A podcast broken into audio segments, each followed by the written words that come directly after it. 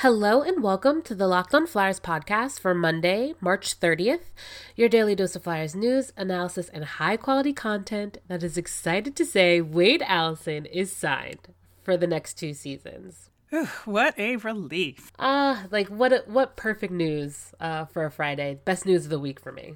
So, as we jump into the episode, don't forget to follow us on Twitter at Locked On Flyers. Tweet us any of your questions for our weekly mailbag or just let us know how you're doing. You can also email us at lockedonflyers at gmail.com. We're your hosts. I'm Danielle. And I'm Rachel. And don't forget that Locked On Flyers is available on Apple Podcasts, Spotify, or wherever you get your podcasts, so you can subscribe to all of our episodes here on the Locked On Sports Network. Your team every day. So, today we are going to talk about some updating like we're gonna update everyone on the news that has like happened since friday um, and then we will jump into our nemesis of the week and our flyers fun thing of the week actually was a pretty busy weekend. We just talked about how Wade Allison is signed, and to be honest, we're probably gonna go. We're gonna jump a little bit deeper into the Allison and Liz, uh, Tanner Laczynski signing in tomorrow's episode when we talk about the Phantoms. So we'll go into depth there, but how happy were you when Wade signed? Oh man. I mean, we've been talking about it for a while and you know, obviously him and Tanner both being signed is amazing and we'll get more into that in tomorrow's episode, but I just feel like we have the next step of our prospects in the queue now where you know we've been talking about the phantoms and how worried we are about them and how terrible they did all season and so i feel like the Phantoms have some reinforcements coming, which is great. But then also, we kind of will get to really see our prospects that we've had in our system low these many years like come to fruition, which is always nice. Absolutely. So, like I said, there was a a good bit of um, news that happened throughout the weekend, and one of the big things were was that NHL players were on a Zoom conference call to talk to reporters about what's going on with the NHL right now. I have some quotes here from the Athletic's article um, where the NHL players speak for the first time. So for the Metro, it was Claude Giroux, Sidney Crosby, and then the Staal brothers. So like Marc Staal and Jordan Staal. And I thought that, did you watch the call? I didn't. I thought it was just a media thing. Oh, okay. So there was like bits and pieces floating around Twitter, but I think that there is the full article on the NHL. So we'll link that in our show notes for everyone. But basically, um, they were talking about how. Uh, the season ended, and if you need a refresher, Washington was one point ahead of Philadelphia, then Philadelphia was three points ahead of Pittsburgh, and then Carolina, Columbus, the Islanders, and the Rangers were all um, like a couple points behind, but basically fighting for that wild card race. And they were only separated by two points. So Claude Giroux said, based when asked about how like teams rebound and come back from this, he said it's just unknown. It really depends on how long uh, or how little training camp is and if they even get one.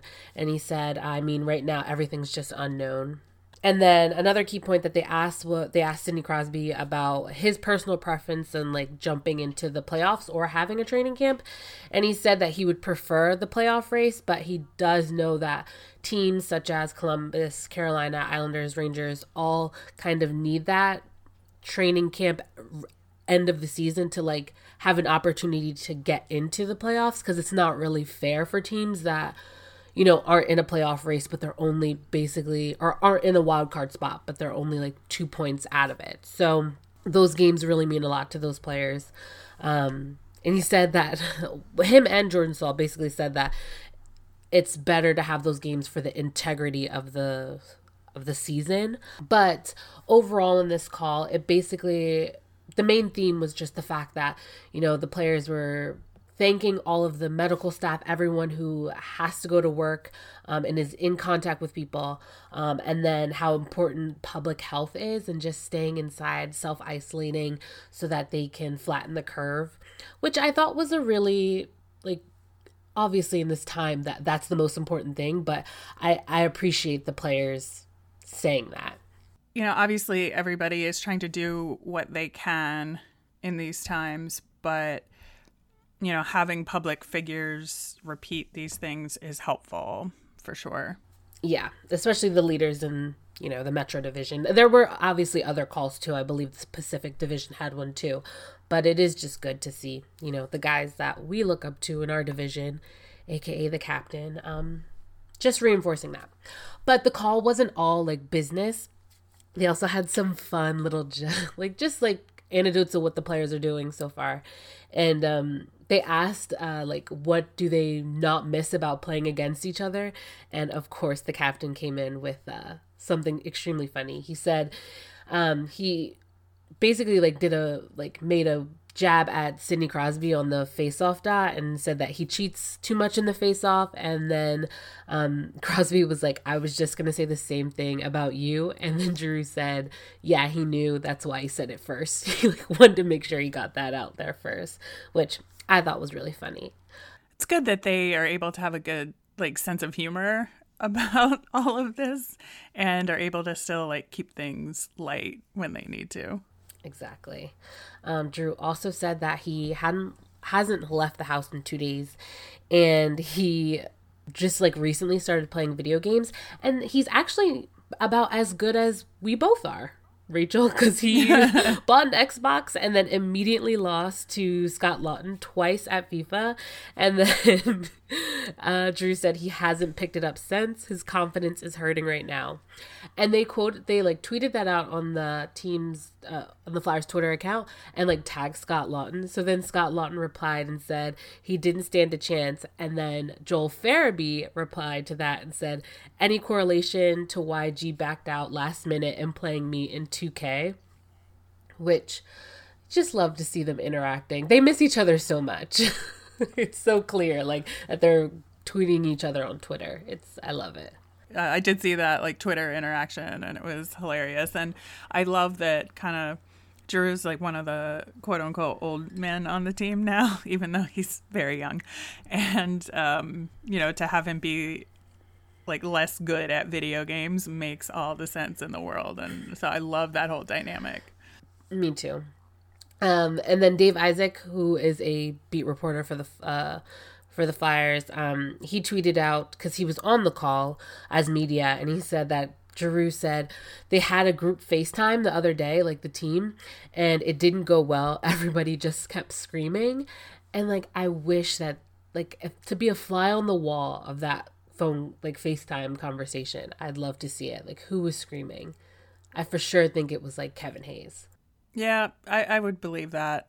But also, I bet there's some surprises in there too. Oh yeah. And you know, and there's like people that have kids may have had kids screaming in the background and very true. Didn't think about that, but yeah, absolutely. Or dogs, you know. so uh, I after looking over all this and like reading it, I have some questions for you, Rachel. Uh, so the first thing is pretty serious. Like, do you think the NHL should start with the playoffs, like jump right back in, or do you think they should start with a regular season to be fair to other teams fighting for a playoff spot? It's hard because I do think that the teams fighting for a playoff spot should have a chance, which is why I kind of like the, I think it's 24 team model where like a certain number of teams uh, make it in automatically based on current standings, and then other teams have a play in. But I think the teams with automatic standings should get a couple extra exhibition games against each other in order to have the same number of games under your feet when yeah. you get to the official playoffs. Oh, that that that makes a lot of sense. Um, I, I, I mean, def- you risk injury that way, but like, what are you gonna do? Like, something's got to give here. Mm-hmm. Yeah, I for me, I just think that they the team should have games under their belt before they start the playoffs. Like I know that Connor McDavid was saying that, you know, if if the league started up tomorrow and they started with playoff games and Edmonton and Calgary would be playing each other and it would be a bloodbath. And just to have like so many days off of not playing and then just to go right into a, a very extremely emotional series which it'll probably be Pittsburgh and Philadelphia for the playoff series. So that's extremely emotional.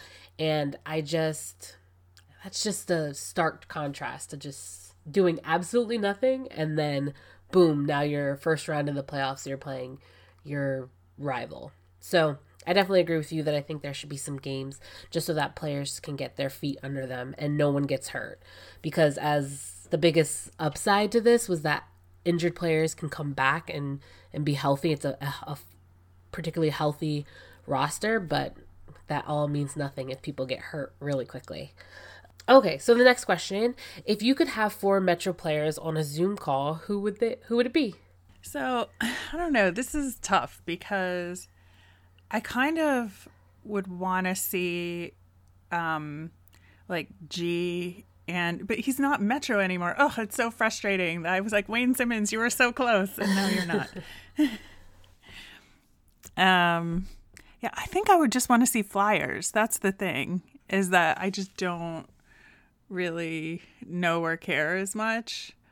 But at the other end of the spectrum, I think it would also be fun to get like Ovi and Ivan Provorov and you know, like just four Russians together. Mm. and you know see what that would be like from like a different cultural experience. Yeah, I think that was probably my my pick would have been like Malkin, Ovechkin, Provorov, and um, Svechnikov. Yeah, Svechnikov from Carolina. Yes, mm. all on a call. Um, just because I have a soft spot in my heart for Russians, because I think they're they just have so much more personality. Even though Ivan has like no personality, I think that in a call on a Zoom call with everyone, he we could see something. Yeah, so that actually wasn't all the news. Uh, we saw this weekend that Kevin Weekes interviewed Carter on Instagram on like an Instagram live Friday night. Did you watch it, Rachel? I did. Um, I watched it a little bit delayed, so yeah. it wasn't live for me, but I did watch the whole thing. It was it was very cute. Uh, Carter is just such a sweet, sweet child in a lot of ways, but also is a wise old soul in, in other ways. And so it's just an interesting like thing to watch. Yeah, see, I watched a little bit of it, but then I just thought Carter was so awkward that I felt awkward, so then I stopped watching it. but I did see, um, I got to the part where Nolan popped in, um, and was him and Claude were just trolling the live stream, which I really liked. Like that's how you know they all miss each other so much. It's like the fact that Claude is on Instagram live. He's always so low key on social media. So I thought that was funny. Yeah, I also thought Claude I think was talking when he was trolling him was talking a little bit about uh, Carter Hart's answers and how they would like go on a little too long. And like there's this whole like you have to get from point A to point B and end it. And like Carter was having trouble like wrapping up his answers which is like it's so funny. But it's like obviously something you get better at with more experience.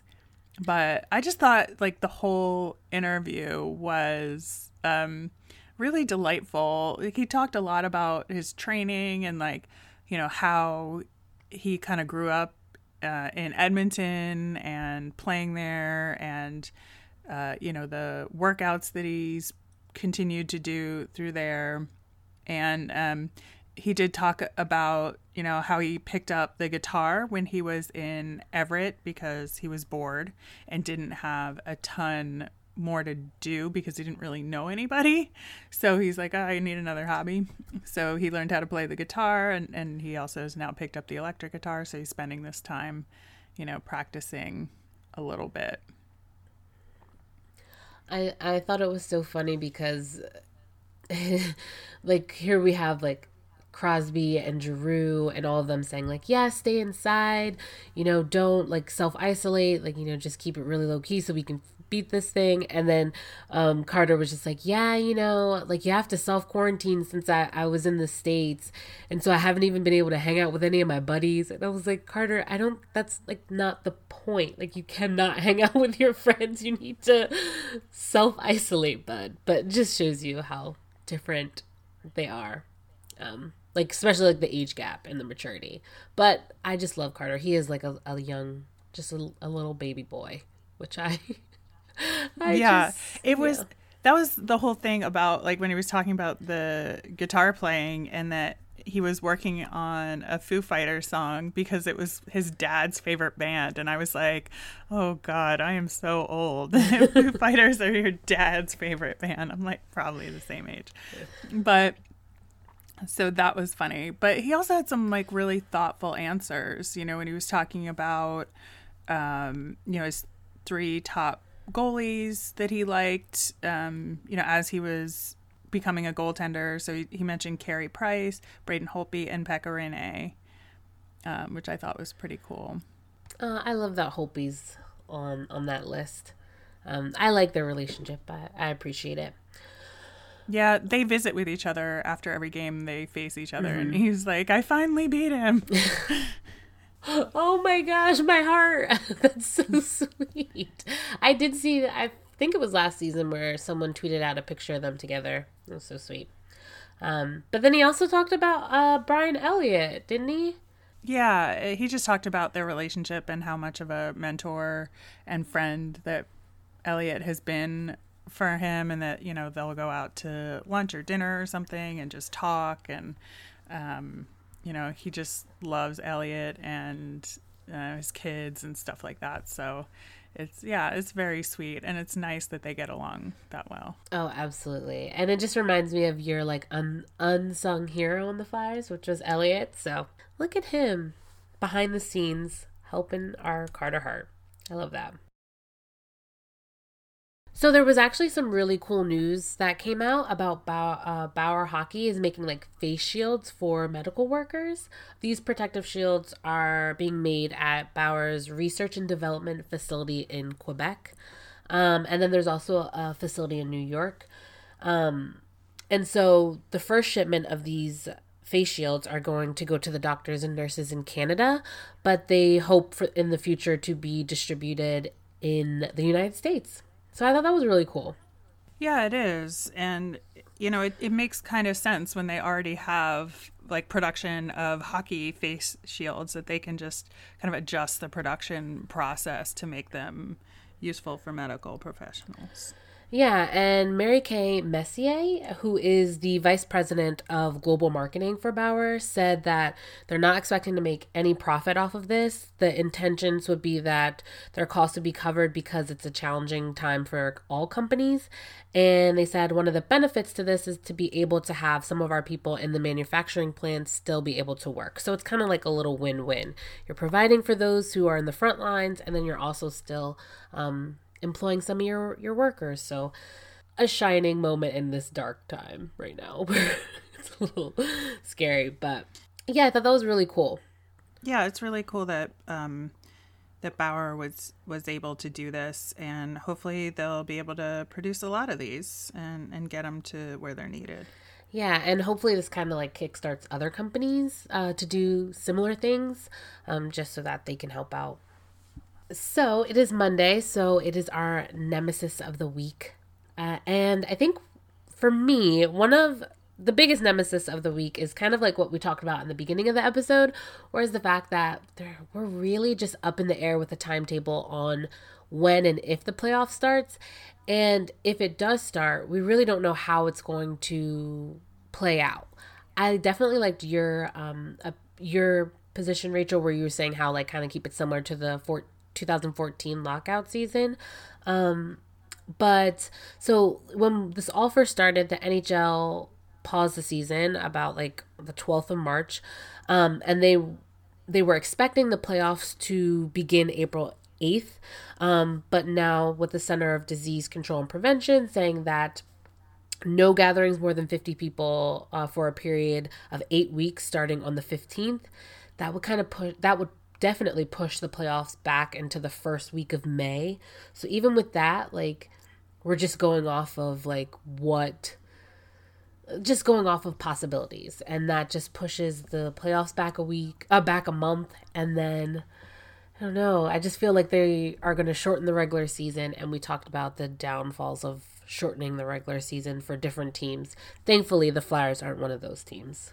For sure. I mean, it's it is a good thing that the the Flyers are in a stronger position than some of these other teams, but it's just the unknown is the unknown and it's hard and you know, I get like a lot of people are trying to like you have to plan and when you don't know anything, it's really hard to plan. Exactly. And it must be so frustrating. And I, you know, I, I just, I don't, it, it's hard to not spin your wheels with trying to figure out what the best approach would be. But then you, just sometimes have to throw that out because, again, the situation seems to change on a regular basis. So, you know it's that's the frustration and that's the nemesis right is Yeah. this whole frustration about the unknown exactly. so i definitely feel it real hard Yeah, me too. Me too.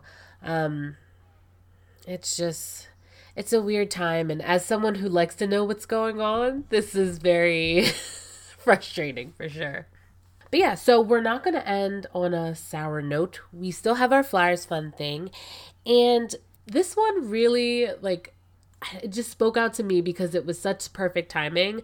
Um, the Flyers tweeted out like drawings of Gritty, Kevin Hayes, and Travis Konecny that you can color in. So if you're at home with your kids and they are driving you up a wall, print them out, and then it's still like a fun Flyers night of drawing in the lines, hopefully.